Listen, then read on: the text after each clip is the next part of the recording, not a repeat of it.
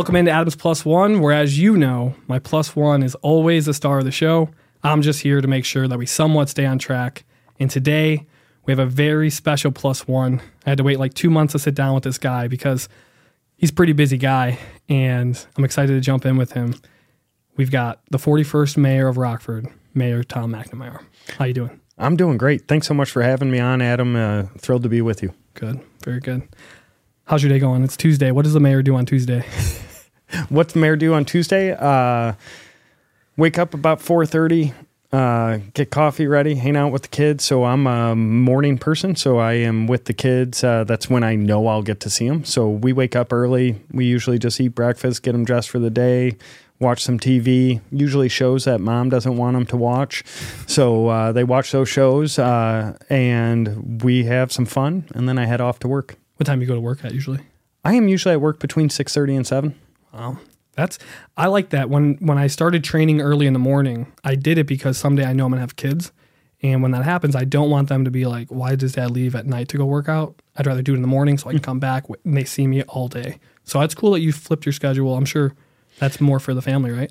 It is, and uh, I'm honestly I'm better in the morning. Uh, my wife thinks I'm a total wimp at night. So once I, I mean, uh, once it hits like 10:30, I am Yeah. out. I have a hard time staying up uh, past that, but I'm up early, and uh, it's also easier when you like what you do. That's very true. Very true. All right, so let's hit rewind on your on your professional career. Let's go all the way back. You graduate from Rockford Boylan in the area, Yep. and you make the decision to go to John Carroll University. Yes. Right. Why did you Why did you choose John Carroll? So uh, one answer is they accepted me. Big time. Yeah, that's, that's important. That's a first step, right? Um, so I had the opportunity. I actually had a cousin who went to John Carroll, and my aunt. I was really struggling on where to go. I looked at St. Thomas, looked at St. Norbert, looked at John Carroll, and also all of them ended up being Catholic in some way, which was not on purpose. Right. Um, but they were also all kind of smaller liberal arts, uh, all about service type schools. And for me, uh, so she, my aunt, she said, you know, you should look at John Carroll. It's like, I've never even heard of it. What are you talking about? And uh, she was like, just go out and look at it. So went out and looked at it. Had this amazing, gorgeous, really small, kind of quaint campus. Uh, then we did this tour, and when you're going through all the classrooms, uh, and we went, I went and looked at larger schools as well. But when you went through these classrooms, they were small. Yeah. That you saw 12, 20 kids in each class. The teachers knew every single kid's name. It wasn't like, hey, number 42, what's your question? You know, number 300. It they knew their names and it was also very genuine. Uh, and they had at the time one of the best uh, schools of business um, in the entire state of Ohio. They were always nationally ranked as uh, you know. Uh, Many schools are, but they're nationally ranked in their size. Uh, so, really good academics. They have the Jesuit background, which is all about giving service to the community and helping others. And so, it really married kind of my passion of wanting to help people, but also wanting to go into business. And so went and visited, fell in love with it, and really thrilled I went there. So it it was absolutely the right choice for me at that time. I also, just being upfront with you, Adam, I needed uh, the smaller classrooms. One, uh, so I could pay attention better, but also two, I really needed those teachers to know me by name, know if I wasn't at school at class, uh, and really help push me and track me. That's very self aware. I left the military and went to St. Louis University. Oh yeah. Traveled the country the last like year and looked at schools, you know, big schools, small schools. Their SLU attracted me because same same thing. I wanted to be on a first name basis with my professors. Yeah. There was that accountability, like I'm gonna go and talk to them. And then when they grade my test, I want them to be like, wait a minute, Adam, you're better than that, or right? Like, it- Absolutely. there was that there was that feeling there. If you were just a number, it's not really significant. So very cool. And it, it's it leads us to to the next question. So so we look at like what you studied, right? Mm-hmm. You got your bachelor's in, I believe it's criminology and sociology. Yeah. Then you got your master's nonprofit administration. I step back as I'm as I'm looking at at you and thinking, did you know then that you were going to go this direction, or was that just kind of like on the whim? How'd you put together your education? Because it looks like the perfect combo to do what you're doing. so it's really helped me out for sure, Right. but absolutely not. Gotcha. Uh, I was probably, I mean, I, I just fell in love with the professors. I mean, I gave a talk recently and I still occasionally email those professors, Dr. DeZolt, Dr. Clark, Dr. Enslinger. Like, I mean, it's been 20 years and they just had a indelible impact on me. Uh, they loved what they were teaching, uh, and they instilled that in all of us. And it was just a really good group that fell in line in that uh, in that path. And so I love that. And then I had the opportunity to work for Senator Durbin in D.C. And when I was there, I had been preparing. I either wanted to continue to work in D.C. Uh, or I wanted to go to law school. And I constantly had these discussions with my dad, what should I do, what should I do? And he went uh, to law school. And so I went through the LSAT process, went through all of that, and it was just really boring. like I, it just wasn't what I thought it would be. Uh, I also may not have given it enough time. I mean, I think law is uh, pretty exciting at times, but it, this was it was just not for me. And I had Dr. DeZolt, uh, one of these professors, said, Hey, you love nonprofits and you always talked about business. He was like, This nonprofit administration, I think, is meant for you. It marries the two. So, yeah when I, uh, you know, I took all of my classes with the Boler School of Business, who all these students were getting their MBAs. And when they took their, you know, third tier of accounting, I then went and took grant writing. So I had all the base classes of the MBA students, but then it was very tailored to nonprofits, you know, grant writing, fundraising, things of that nature, uh, learning more about how to handle board of directors and things of that nature uh, from the nonprofit administration side. So I really felt like I got best of both worlds. You they did. also offered me a really nice scholarship to come back and do that. So sure. it made it a lot easier. And you talked about working with, uh, was it Senator? Senator Dick Durbin, yeah. So then what was your, take me back, as we then you graduate with your with your MBA or your master's. What was your first job out of college? And then like what do you remember like the big picture? What was the big takeaway from that first job out of college? So my first I worked throughout undergrad and I worked uh, getting my master's. So I worked full time uh, at a community based correctional facility, helping men and women who were convicted of felonies get back on their feet, get reconnected to fam- family, get reconnected to their community, doing community service, find, helping them find employment, housing, things of that nature typically those folks who went off they also broke a lot of those bridges with their family members yeah. and so really trying to help reconnect that um, honestly one of the most impactful jobs. One was uh, from the team I worked with. It was I still talk. I was texting with a team member this weekend that I had when I worked at at the organization, and we just had a great relationship, and we all learned off each other, and all had different experiences. I yeah. mean, there's me who, as my dad would always tell me, I was uh, born into the lucky sperm club, um, and then there was people who uh, were convicted of felonies and turned their lives around uh, through tremendous hard work and some luck, and they were teaching me, and they but they were colleagues. Then it was the clientele. Um, hands down, and I'm not being corny. Everyone says it. I mean it. Uh, I learned far more from them than they did from me. I mean, I still wear a necklace that one of my coworkers who had a felony um, gave me, and it it just reminds me that how lucky we are. I mean, we all do silly things. We all, you know, don't always live up to our own values. And you can be on the other side of that. I always felt like you could be on the other side of that case manager table in a heartbeat.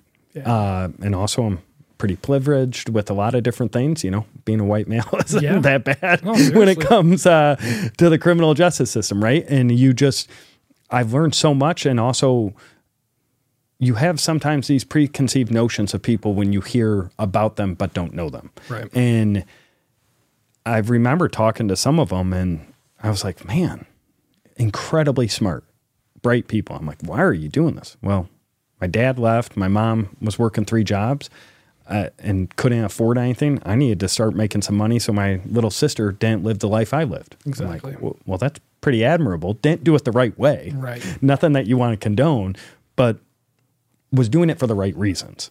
And so just learned a lot. Yeah, definitely. Yeah. So when I was in college, one of my best friends, Ravi, was my roommate, he would always, he was, I forgot what he was studying, but big into public service. And he would talk about stories at his internship, similar to what you're talking about. And he'd always remind me, remember, like, we're all always two bad decisions away from being on that side of the table. And when you're dealing with those people, it's like right in front of your face. Absolutely. I'm just walking around, you know, going to the gym on campus, kind of having a good time. That stuff isn't even in my mind, right? No doubt. So yeah, big time empathy there from that first job. So let's let's kind of transfer over as the mayor. And so uh, when I'm putting together the outline, I'm thinking, how do I want to address being the mayor? First question: What is it like? What is the mayor's role? Like, what is you know? So, someone might be walking around and yeah, you're the mayor, but what does the mayor really do? Like, how do you define that role? Because what I looked up, I see it's like the CEO of a town. Like, how would you define your job as the mayor? What's your job description? What what role do you play? So I don't know if I'll be able to give you a, a great answer that fits in a podcast. I think it's one of the things that's really intriguing and really fun about it is it's a lot of things. I mean, you have tremendous responsibility uh, as a mayor. You're no longer Tom McNamara. You're Mayor Tom McNamara, and you're that when you run into the grocery store, stop at a gas station, out with friends for dinner. I mean, it, you, you're just always that. You're if you're on working. vacation, you're always the mayor. And I believe you should try, and I try, I don't always, but you got to try to live up to that. Um, I think at some levels, you're a convener. Uh, at some le- levels, you're a consensus builder. I mean, every no decision happen almost no decision happens because I just want it to. I mean, I, I, we don't live in a dictatorship. Uh, City of Rockford has a strong council form of government. Of good Monday night is I have seven votes plus the mayor. That's eight votes, and then something gets done. Preferably, I like eight votes. Pref- even more preferably, I like fourteen. um, but you, you just think. I mean, we live in a really diverse city. Uh, faith, races, you name it. And I have 14 aldermen all coming from different corners of our community, all representing, and we have the most diverse city council that we've ever had in the history of Rockford. So, really bring, building a consensus, getting folks to align behind something takes a lot of time. And so, a lot of my time is spent on convening people and building consensus. And then you're right, you have 400 plus uh, million dollar budget. You have 1,100 staff.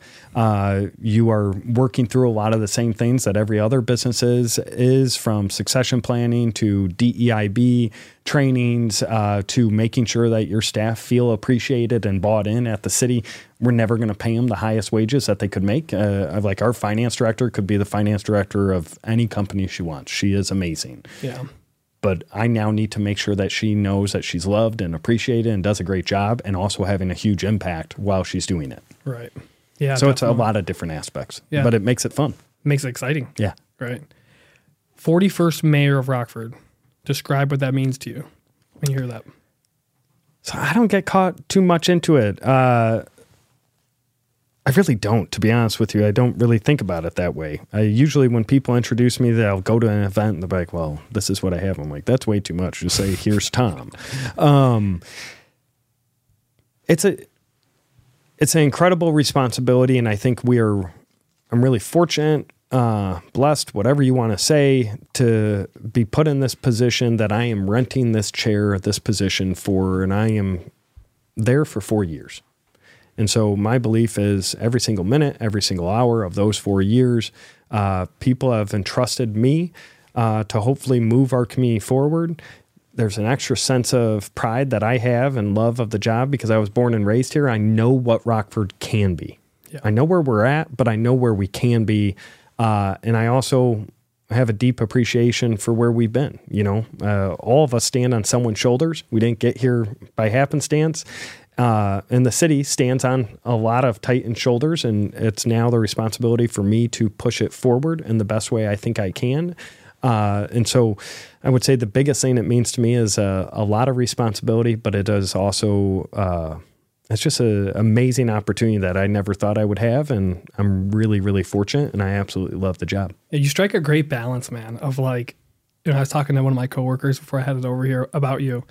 You're so approachable and you're so like the humility that you understand you have this a lot of responsibilities, but then you don't need them to give you this huge list of on the introduction. My name's Tom. Yeah. I think that's that is an that's an awesome balancing act that you but you still take the seat very seriously. Oh, yeah. It's almost like you take the seat very seriously, but you don't take yourself that serious in a good way. Oh yeah, come to way. my house. You'll find out really quickly. I'm low low man on the totem pole. I'm youngest of six kids, so I'm low man. And then in my house, uh, I'm fortunate. I got I'm married way up. I got an amazing wife named Sarah. I got two beautiful kids who, thank God, uh, look like her. Um, and they're just wild and fun, and they don't care that I'm mayor. They care that you know we're playing cars on the carpet and she's painting my nails on a weekend. You know, I mean that's Right. what they care about. uh, Tom Brady when he was when he was married to, Gis- to Gisele for a long time. He was on a radio show and they said, "What's it like when you go home?" He goes, "Listen, my wife doesn't care that I threw four touchdown passes. When I go home, she's like, "Hey, the trash needs to get taken out. So and so needs this." Like right back down to the Yep. low man on the totem pole. So good to know. You're going through the same thing, right? Um, Just a lot less money than Tom. yes, a lot less, but more impact. You're making a big impact, right? You know. I like to I like to hope so. Yes. Uh, let's talk about your dad a little bit. What impact did your father have on you deciding to run for mayor, if any? Because he was the mayor, obviously. He was. He was mayor from 81 to 89. I would say really unique. Probably the biggest impact and no impact at all. Um, I'll give you the end before I give you the beginning. Uh, so I was thinking about running for mayor. Uh, I have an incredible. I had an incredibly close relationship with my dad. We would have breakfast every single Monday morning at 7 a.m. And I would go to the house. He'd cook up some breakfast, and we would talk. Usually talk shop, how things are going. Once in a while, talk family. And so it was a natural place for me to say, "Hey, I'm thinking about running for mayor. What's your thoughts?" And I'm thinking I'm about to. He's going to drop all this wisdom on me. You know, got the notepad out. I'm religious about writing things down. Uh, and he's like, "Okay, why the hell are you asking me?" I said, "What do you mean?" I was like, "Well, what do you think? You've done it. What do you think?" He was like, "I." He was like, "What did Sarah think?" I'm like, "I, I don't know." He was like, "Well, the first thing you need to do is make sure she's on board and she wants you to do it." And I will tell you that was I didn't realize it, but it was dropping wisdom because you are always mayor. She did not sign up to always be the mayor's wife, and she is unfairly um, criticized. She is unfairly put into situations that she did not want to. My kids now are unfairly put into positions that they did not sign up for or want to be in. Um, and we get some benefits with it. I'm not saying that. Um, but it really said family's the most important. And in, in this job, it is really fun. Everyone wants to talk to you, but very few are your friends your family and your core will never leave no matter what that big instance is. If it's a big development that people are fighting you against, if it's uh, The school board. yeah, if it's community and race relations, like your family are going to be there with you the whole time. You need them on your side, and they need, also need to have a deep appreciation and understanding of what they're signing up for vicariously through me, and that goes to my brothers and sisters. I mean, when my brother's working, someone's like, "I can't believe your brother did this," and he's like, "That's great. That's not me." But he's getting grief because I did something. So uh, you just got to make sure family's there. And he was very important there. Uh, I would say both my dad and my mom uh, forever have said that you can't go to work and come home. You can't go to school and come home. You have to be active and engaged in your community. Um, and so they definitely instilled that sense of service, that sense of giving back to the community and wanting to improve things. But it was never about being elected. Like, I mean, n- people will think it is. It truthfully was not. I mean, and you can look at every one of my siblings, and in many ways, they're having a bigger impact in areas than I am. None of them are mayor, but they, all of them, every single one are giving back to the community, uh, their neighborhood, their school, their church group in some way that's really pretty awesome. And I think my parents instilled that in all of us. Yeah, I was going to ask you what's the best advice your dad gave you, but I think that's it right there. it's a piece of it. I would say the best advice, the one that sticks in my head every day, is attitude and gratitude. Life's all about attitude and gratitude, and both of those are unique because in life you control very little, but you certainly control your attitude and you certainly control what you're grateful for. And I think you can wake up in the morning and say, you know, man, I got to go to work. I'm dealing with this. Like I'm dealing with that. Or you can wake up and you be like, I'm going to tackle today. I'm going to deal with this. I'm. This is an opportunity. I get some- to deal with yeah, this. I, get to. Right, as opposed to I have Absolutely. to. Right? Absolutely. It's very simple, but it's a huge mind shift. It is a huge mind sh- shift. And then grateful. I mean, we've had some tough days uh, that I've been mayor, but I'm also really fortunate. I'm fortunate I get to be mayor. I have this unique opportunity during a really difficult time. If it's civil unrest, if it's COVID 19, if it's these things, they're also opportunities. Definitely. Um, so attitude and gratitude, I try to remember every day. Have love it. have it on uh, have it on posters, have it all over me wherever I'm at. Yeah, it's good to have those sayings. Like those are your our offensive weapons against that negative negativity that can creep in, right? Yeah. So Especially nowadays with social media, I feel like everyone wants to be negative. very it's so easy to spread the negativity, even at work, right? Mm-hmm. Someone sees you're going through a tough time and they're like, "Oh, you're putting your resignation in," or it's like, "No, this is an opportunity. It's an obstacle, but I'm going to learn from it. I'm going to grow from this." Right? Absolutely. What is your well? You know what? Let's let's let's go one more with your dad. I'm really curious about this. See, I'm a big sports fan, right? And let's say we use Tom Brady as an example. You know, he plays quarterback. He knows all the ins and outs playing quarterback. Someday his son plays quarterback, and then his son will have appreciation for what his dad was going through. Now that you're the mayor, is there anything now that you look back at how your dad handled being mayor that you're like, man, now that I'm the mayor, I look back and think he really was good in this area that I didn't, I couldn't appreciate without doing the job. Is there anything that stands out? Maybe one thing or two things. Yes. Yeah. Uh, by the way, since you're a sports fan, I don't know if you know Carl Yastrzemski, who played for Boston Red Sox I don't think I do. uh, way back when, All Star, Hall of Famer. Uh, my dad actually pitched to him. while he my dad pitched for Notre Dame, uh, so that's his sports connection. hey, we're all for sports stories on here. You got them? Bring 'em. Any analogies? Bring sports analogies. Um, honestly, I find every day he was really good at a lot of things. Um, he had an unbelievable ability to instill optimism and pride uh, during a really difficult time. I mean, we talk about 2008, 2009, the recession. Yeah. I mean, it was nothing like the early 80s. I mean, we had 26% unemployment. Inflation was through the roof. Yeah, I mean, you. It, it was just the really difficult time, but he helped start the Council 100. He created the Rockford Area Arts Council. He uh, had his fingers uh, in so many different things that were pushing. I mean, he was pushing for a capital improvement plan and an infrastructure uh, bill before it was cool to do it. Like, I mean, I go back and I read some of these speeches. I'm like, well, we just did this eight years ago. Um, this is amazing. I mean, and you can see other people, other mayors have read what he's done because they use the same quotes that he used. um, he was just ahead of his time. And I would also say it's a really difficult job. It's not a job I don't think uh, anyone should be in forever. I think your job is you're fortunate to be in it. You push it as far as you can, and then you hand the baton to someone else and urge them to push it. And I think one thing he was also really good at, which I will tell you, I fear uh, for myself, is when you're not mayor, not being a Monday morning quarterback or that mayor on the sidelines. I mean, it's really the faux pas, but he was really good. He did not get engaged after he was mayor, and uh, there's lots of areas that he could have, and he just decided, hey, nope, this is someone else's time. Let them do it. That's awesome. That is awesome. When you think about now, let's talk about your leadership philosophy. And I know you're like, hey man, you got an hour for this, but if you gave me like a, a good summary, what is your leadership philosophy? Maybe if I pulled someone from your staff aside and said, "What's what's Tom's philosophy on leadership?" What what answer would I get, or how would you define your own leadership philosophy? So I don't know if I have this like uh Not, a- not that you have like a the summary written out, but just kind of like maybe if some key principles. I would say one of the things that have benefited me the most is, eh, bar none, every single person on my team. Uh, I get to, so I, I don't know how familiar you are with it, but we have nine different departments. I get to select who is leading each one of those departments. Um, and then city council needs to approve them.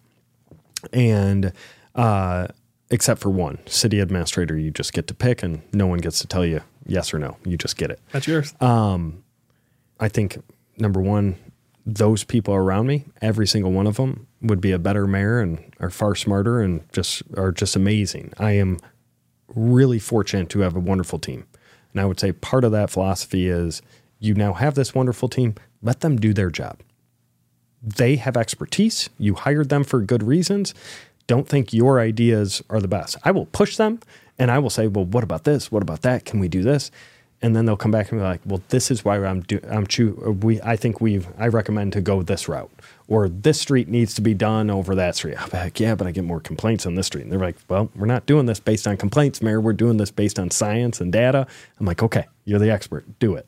So I think hiring good people, pushing them, letting them know your thoughts, uh, but also respecting their opinion because you hired them because they're really good Yeah. and not overstepping where they're at. I would say also something I think I'm pretty good at, but need mm, I think always uh, more work on is appreciation. Um, I'm not a big yeller and screamer. I get really frustrated. I have a bit of a temper and uh, a bit of a lack of patience. Um, but I also think I do a fairly decent job of publicly and privately recognizing efforts and accomplishments uh, because sometimes you'll work really hard and you just may not get what you want, but you worked, you know that person worked really hard. Uh, and I think just trying to connect with people on a different level than just work. I think people buy into what they're doing and who they're working with. If you have a relationship besides, hey, you're the public works director, I know that that public works director is going through A, B, and C personally. You then have a d- deeper appreciation for who they are. They have a deeper appreciation. So, um, getting more engaged uh, on a more personal level with the leadership team. doesn't surprise me after just getting to know you a little bit. I love that you basically your first the first thing you brought up about leadership is that you empower the people that you have hired. You have a good team. You have to trust them. Um, here, I'll show you. You ever heard of Ryan? Have you heard of Ryan Holiday? I'm a huge Ryan Holiday Yeah. fan. He's an he's an author. He's written awesome books. This one is Ego is the Enemy. Okay. Not sure if you're a huge reader. If you are and you haven't read this, I recommend it. All right. So, um, great book. But Saturday night, I'm, I'm reading and I'm thinking, you know, just in the back of my mind, what am I going to talk about with the mayor, leadership philosophy, all these, all this stuff. And one of my favorite. Now, this is the second time I've read the book. I listened to it the first time. I'm reading it now. Dwight D. Eisenhower is in 1953, I believe, first day in office. Right, walks into the White House. It's it's dark. It's late at night. First day. This uh, chief usher walks up to him, hands him two envelopes. One's like secret, like top secret. One's like confidential, and it's they're sealed. And he hands them back and says, "Never hand me an un like an unopened envelope." Firmly, kind of snobbish, right? But his point was, I hired people to do their jobs. It, that could be nothing. It might not be important. It shouldn't come to me right away. Not everything has to run right through me.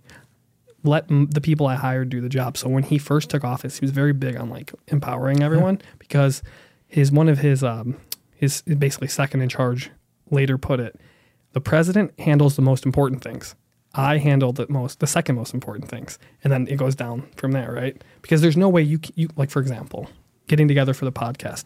Tom, you don't have time to be emailing me back and forth to find a time that works. That's why you have a coordinator, mm-hmm. right? I mean, there's just no way you could do your job if you're in on everything and have every decision runs through you. Be a nightmare, right?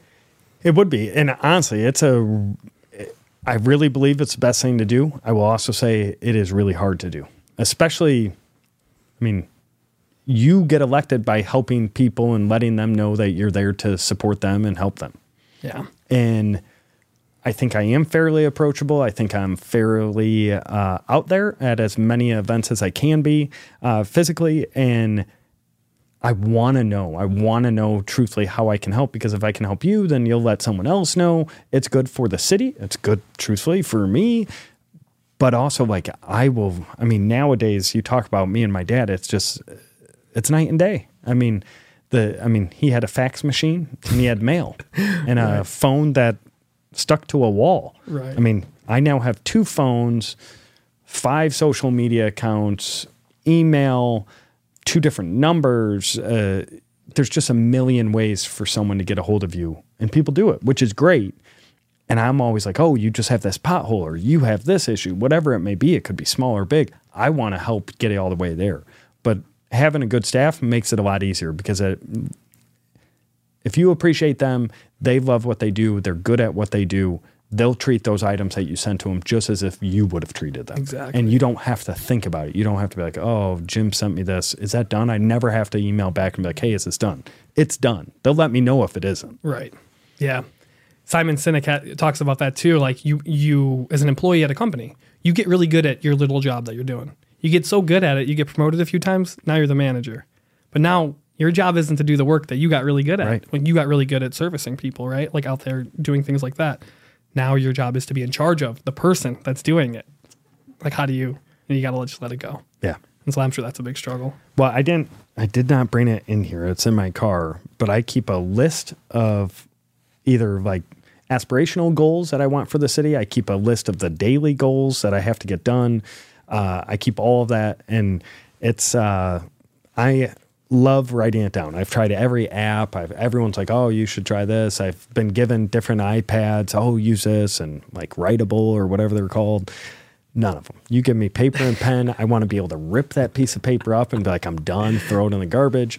That's what I want. There's something about scratching scratching it off Oh. the actual list. It's like this that there's that uh, dopamine, right? So Simon Sinek said he's like one day I'm I'm getting my dry cleaning. Well, I have my list of things to do. I get the dry cleaning. I open up the list. It's not on the list. He writes it down. I was just, I do. I create a list every day. I write stuff down that like, wake up. Oh, yeah. Got it. Got it. All right. Good. feels good. It's like making the bed. Yeah. You're like, wow, I did something. Yep. Yeah, definitely. Okay, so let's get more into kind of the fun, relaxed, get to know you a little bit better. I like that you're. I already know you're a sports fan now. a little bit. Yeah. What are what sports do you enjoy watching? Like, where do you, where do you mainly spend time when you're watching sports?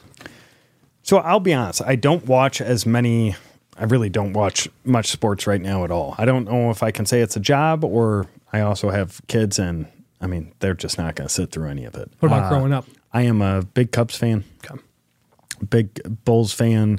I grew up with Jordan, so how do you not? Do he is a goat. Don't have anyone else tell you it's LeBron or someone else. He, it's him. Um, I love those. Playing, I love golf. I I could play golf 24 hours a day. Do you get to golf much as mayor? I feel like there'd be events for that. There's events, but that's like the worst time to play, right? So if you want to play for six hours, you can go to an event. Uh, I like playing. I was much better at it last year uh, and the year before than I am this year. I like being the first person to tee off about 5:30 in the morning, and I like playing 18 holes and being showered and at work at eight o'clock, and I do that once a week. Um, I haven't done that this year. I just haven't had the time. Um, think that's kind of a lie. I haven't made the time uh, to do it. Um, Self awareness. There it is again. and so, uh, yes, I love it. I just haven't played that much this year, but I'm okay at it. Yeah. It's super challenging. Every day, I'll, like last time I played, I hit great drives. I was just bombing it and it was straight. Time before that, I was great with my lob wedge, it, but I can't get them to go the same day. yeah. so I like that challenge of it. Um, and truthfully, it is a time I won't say. I mean, I bring my phones with me, so I'm always connected. But it's a time that I don't check it as frequently as I do else time. it's good to decompress for you. Who do you is. golf with? Anyone? So typically, I if I'm playing in the routinely weekly, it's uh, our legal director and my city administrator who just I've been doing the job now six years, and I spend 14, 16 hours a day with them. So they're my best friends. Is it hard when you go out there to golf? I know you might not answer the phone much. How hard is it to not talk about work? Oh, we talk about it, but like it, you should come to our office. Um, it's fun. It's, I mean, we joke a lot. Uh, we give each other a fair amount of grief about a lot of different things, and they give it to me. Um, I am really not a patient person. And so Golf might be that's tough for you then. eh? that's why we go first because if I'm behind someone, I mean, I you'll see my legs start shaking, and my buddy will be like, Dude, uh, the legal director, he'll be like, I'm not doing this all day. Like, stop the leg, stop all this nonsense. We are playing golf, um, but they'll give me grief uh, a lot. That's awesome. Yeah. I love that, man. So if you if okay, actually let, let, let's go let's stay on sports for a second. Do you have I know you said Michael, but do you have what sport did you play growing up that you were you must have played something. I played baseball. I played basketball. I played You play tennis. I played golf. Uh, when I was little, I played hockey. I went. I played uh, golf and tennis at Boylan. And I played golf my freshman year of college. Nice. Who was your who is your favorite all time golfer? You got one?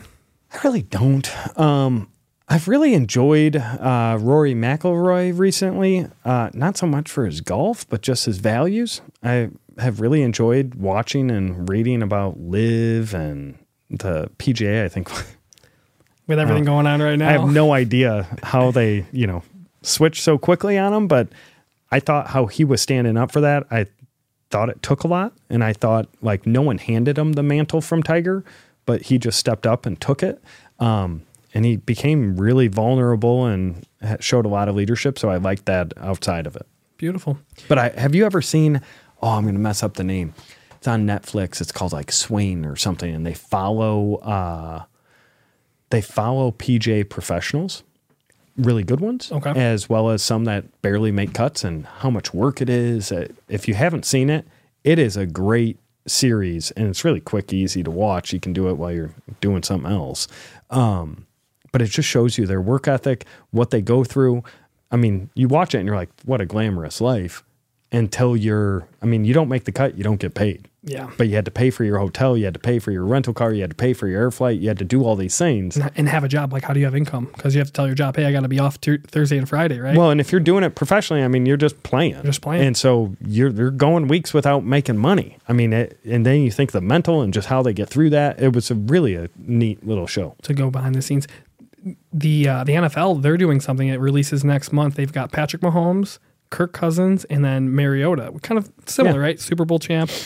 A good had a good season, Kirk, and then a guy that you know barely started last year. Right. And they're going. They have it all behind the scenes, all the way leading up to the game. So you do get that appreciation how hard it is to play quarterback, how hard it is to play golf at every level. I love all the behind the scenes stuff. Like I love that even when you look at like political movies, things of that nature, and political shows. I, I just love the behind the scenes because that's really where the work is done. That's where, I mean, we'll all celebrate the press conference in a political world, but what's the work that got you to it? Yeah. How did convening all those different parties? How did that happen? Yeah, definitely.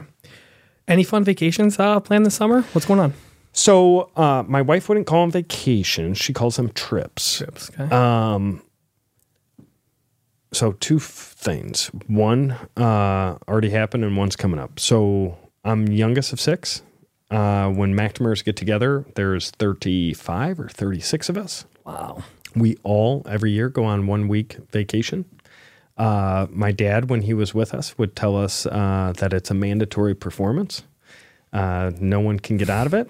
Um, and it's the best time. I mean, all the nephews and nieces, they're running around, getting to know each other and loving life and having fun. Um, and then brothers and sisters, you're you just get out to be with each other in a different setting. So we go to Michigan. Uh, we spend one week in a cabin that has no TV, really shitty internet, um, and there's really horrible cell phone service. Like I, I when I, as mayor, I'll literally go into town and be on this hill in my car calling in just to check in that day.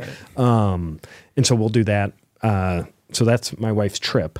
Uh, she doesn't call it a vacation. Um, and then we were, I usually don't take much time off. I usually take five days a year, and that's that trip. Uh, this year I was like, oh, we're going to take more. I'm going to do this. Uh, so we got a cabin in Wisconsin, and in typical Sarah and Tom fashion over the last six years, my wife runs a business called Gem, uh, Gather, Engage, and Make downtown. And she was invited to be in this massive art show in Nashville. Well, it was right in the middle of this week. And then something happened with my family, a really difficult situation. So I had to drive to Chicago. So we were going from Chicago to Wisconsin, Chicago to Wisconsin. My wife wasn't gone. So then it, it, it was one of these, like, that was our vacation. And we had, truthfully, two days out of seven that we were both in the same uh, state and the same residence for just under two days with our kids. Wow. That was our week off. That's tough. Maybe you have to make it up to her next year. With a hope real, so. what does she define as a trip versus vacation? She sounds like she has a black line down the middle. Wow, I Trip? would say being with 36 McNamara's is a trip. Is a trip. um, probably on the, in the truest sense of it too. Um, and a vacation is that she just gets to relax and enjoy. yeah, Uh, let her hair down. But I mean, 36, it's a lot. And they're typically, there's six families, seven plus my mom and dad, but dad's no longer with us. So what we would do is the six kids take one night and me, so me and Sarah one night will make dinner for 36 people. And then we don't have to cook every single night. Someone else does. Uh, but it's a lot. That's a lot. That's a lot. And to being with your in laws for seven days and have 36 of them, that's a lot. I bet you would look forward to driving up to that hill. Like, oh, I gotta go. I got. I'm the mayor. Oh, yeah. And uh, gotta make some calls. we are all incredibly opinionated. Uh, we're our mom and dad's children, and Definitely. we show that every day. I got you. This is a question I'm excited for. We got two more questions. That's why I got you on here. You're good. This is an interesting one for me because I don't know. What kind of music does the mayor listen to? When we left the event where we met a few months ago, I drove past you and you were at the turn light, and I'm like, I wonder what the mayor's listening to. So then I, when I got back to my desk, I wrote down, ask him what kind of music he listens to. Tom's rolling up. What's he, what's he listen to? Everything. Um, my wife thinks I listen to the world's worst music. Uh, so I like Iron and Wine. I like M Ward. I like Calexico. I like Eminem. I like a couple of country songs. Uh, my kids now will get me into some pop, uh, stupid music. Uh, everything. And if I'm driving a long distance just by myself, I'll listen to podcasts and it's really everything. I think the guy's name's Adam Grant. He talks about work and uh, leadership and listen to his. I listen to James Carville and Al Hunt, The War Room. Um, I will also, whoever I want, like, you know, Chris Christie just got into the presidential race on the Republican side. So I just search Chris Christie interviews and I'll just listen to him just to see where he's going with it. I just get intrigued by all that. And I like hearing people in different states, different communities. Are they talking the same or are they talking differently? And I'll do that Democrat, Republican. And then if someone mentions something on a podcast, it'll chase me down some rabbit hole and I'll just be listening to things uh, that my wife think are, thinks is really stupid. So with your temper and your impatience, I just imagine someone pisses you off at the office and you drive home listening to like "Till I Collapse" by Eminem or something, right? Like the mayor is not a good mood. What's your What's your favorite Eminem song? That is actually that that'd be the one. That'd be the one. That is on uh, that is on my playlist. Actually. That's believe it. embarrassing to say. no, that's that's a great. It's a iconic song. It's a good one. Good stuff. Okay, so what we like to do on the podcast here every time we have a closing question. You didn't review the question, so you, you won't know what the other questions were. So it's all good. Why did you do this podcast? why did what, I do it? what it? started you doing it? You know, you said something I thought was interesting. You said my parents were very big on it's not just nine to five school or work. Get out there, be more involved. And I like woke up January first, and you look at your last year, you do a review. You're like, okay, what could I do better? And I thought, man, I'm not really involved in the community. And yeah, I've built my contacts up, but I'm not actively networking. And I'm not one to go to like events and just shake everyone's hand. But where do I feel really comfortable? I feel comfortable one on one having a conversation. Okay. So building building a network, number one, getting more involved. So I joined the Belvidere YMCA board, right? So Nice. just just trying to get more active. So the podcast was great because who would I want to have a conversation with? You said you like everything in music. Well, I like all types of people. I, I like talking to the mayor about everything that, you know, how'd you get to where you're at? What obstacles did you face? Talk to an artist, talk to an actor, talk to a bodybuilder. Like basically Adams plus one, it's just a variety of different ho- different guests and really hone in on what, what they're about. Right. That's really cool. We so I did it for different reasons, Yeah. uh, but I loved it. I created a list of hundred people when I wanted to run for alderman, and then when I wanted to run for mayor, I made it like 250 people, and I did one-on-one meetings. Some were 20 minutes, some were in almost two hours. Yeah. Some were over coffee, some were dinner, some were just by the phone uh, or virtual. Um, I loved it. That's a that's It's a great exciting. yeah. Because like I pretty saw neat. you out, right? And I'm like, damn, dude, that'd be great to have him on the pod. I know where he knows Yash. So it's it's simple. And then Yep. now moving forward, if I ever like, okay, well now I have you in my you're in my network, right? Yep. So you never know what happens. But I really wanted to just push myself because in you know, moving forward, your dad was a forward thinker.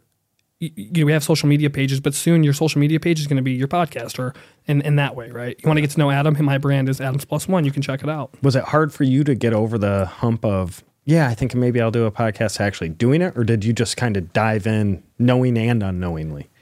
it was it was not hard but that's because i'm very much a process oriented person so i'm like okay what do i need to do first first i need to come up with a description number two like i just wrote down the list once i'm in i'm in right like anything i do it, I'm, I'm pretty pretty good the, now i'm pushing myself in other areas like i want to host a fundraiser for the ymca for belvidere ymca Nice. and i'm like this is a little out of my comfort zone right so that this is where the podcast was pretty simple straightforward knew how to do it did it now i'm like man how do i do a fundraiser how do I by November get people to what's our goal? How much money do we want? Who do I got to go talk to?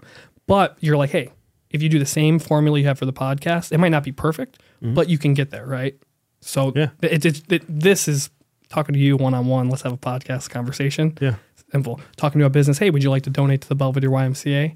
A little out of my comfort zone. So those are skills that you have to develop, right? It is.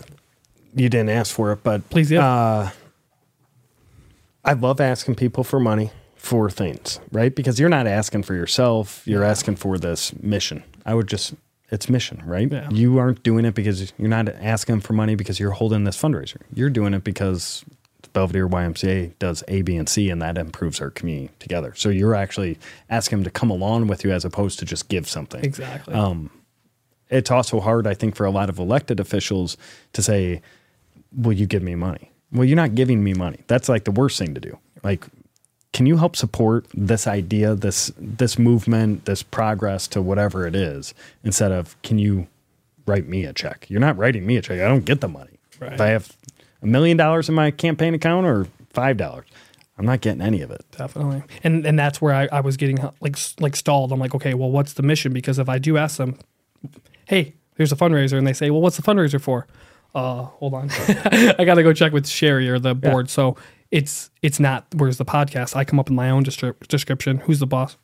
I get to come up with those decisions, right? And those staff that you're meeting with, ask each of them for a story that they saw the impact of the mission. So then when you're asking people for money, you're not saying, "Oh, well, we do night classes for seniors." No, you, their their story is this class means everything because Susie lost her husband, and this class gets her out, gets her physically active, gets her socially active, and it's been really an extension for her to deal with grief and blah blah blah. So then you're tying into a story that they'll relate to. People love stories, man. They It's do. Perfect. I appreciate that advice. Have I avoided the question yet? no, not at all. Damn it. Here, here it comes. Here it comes.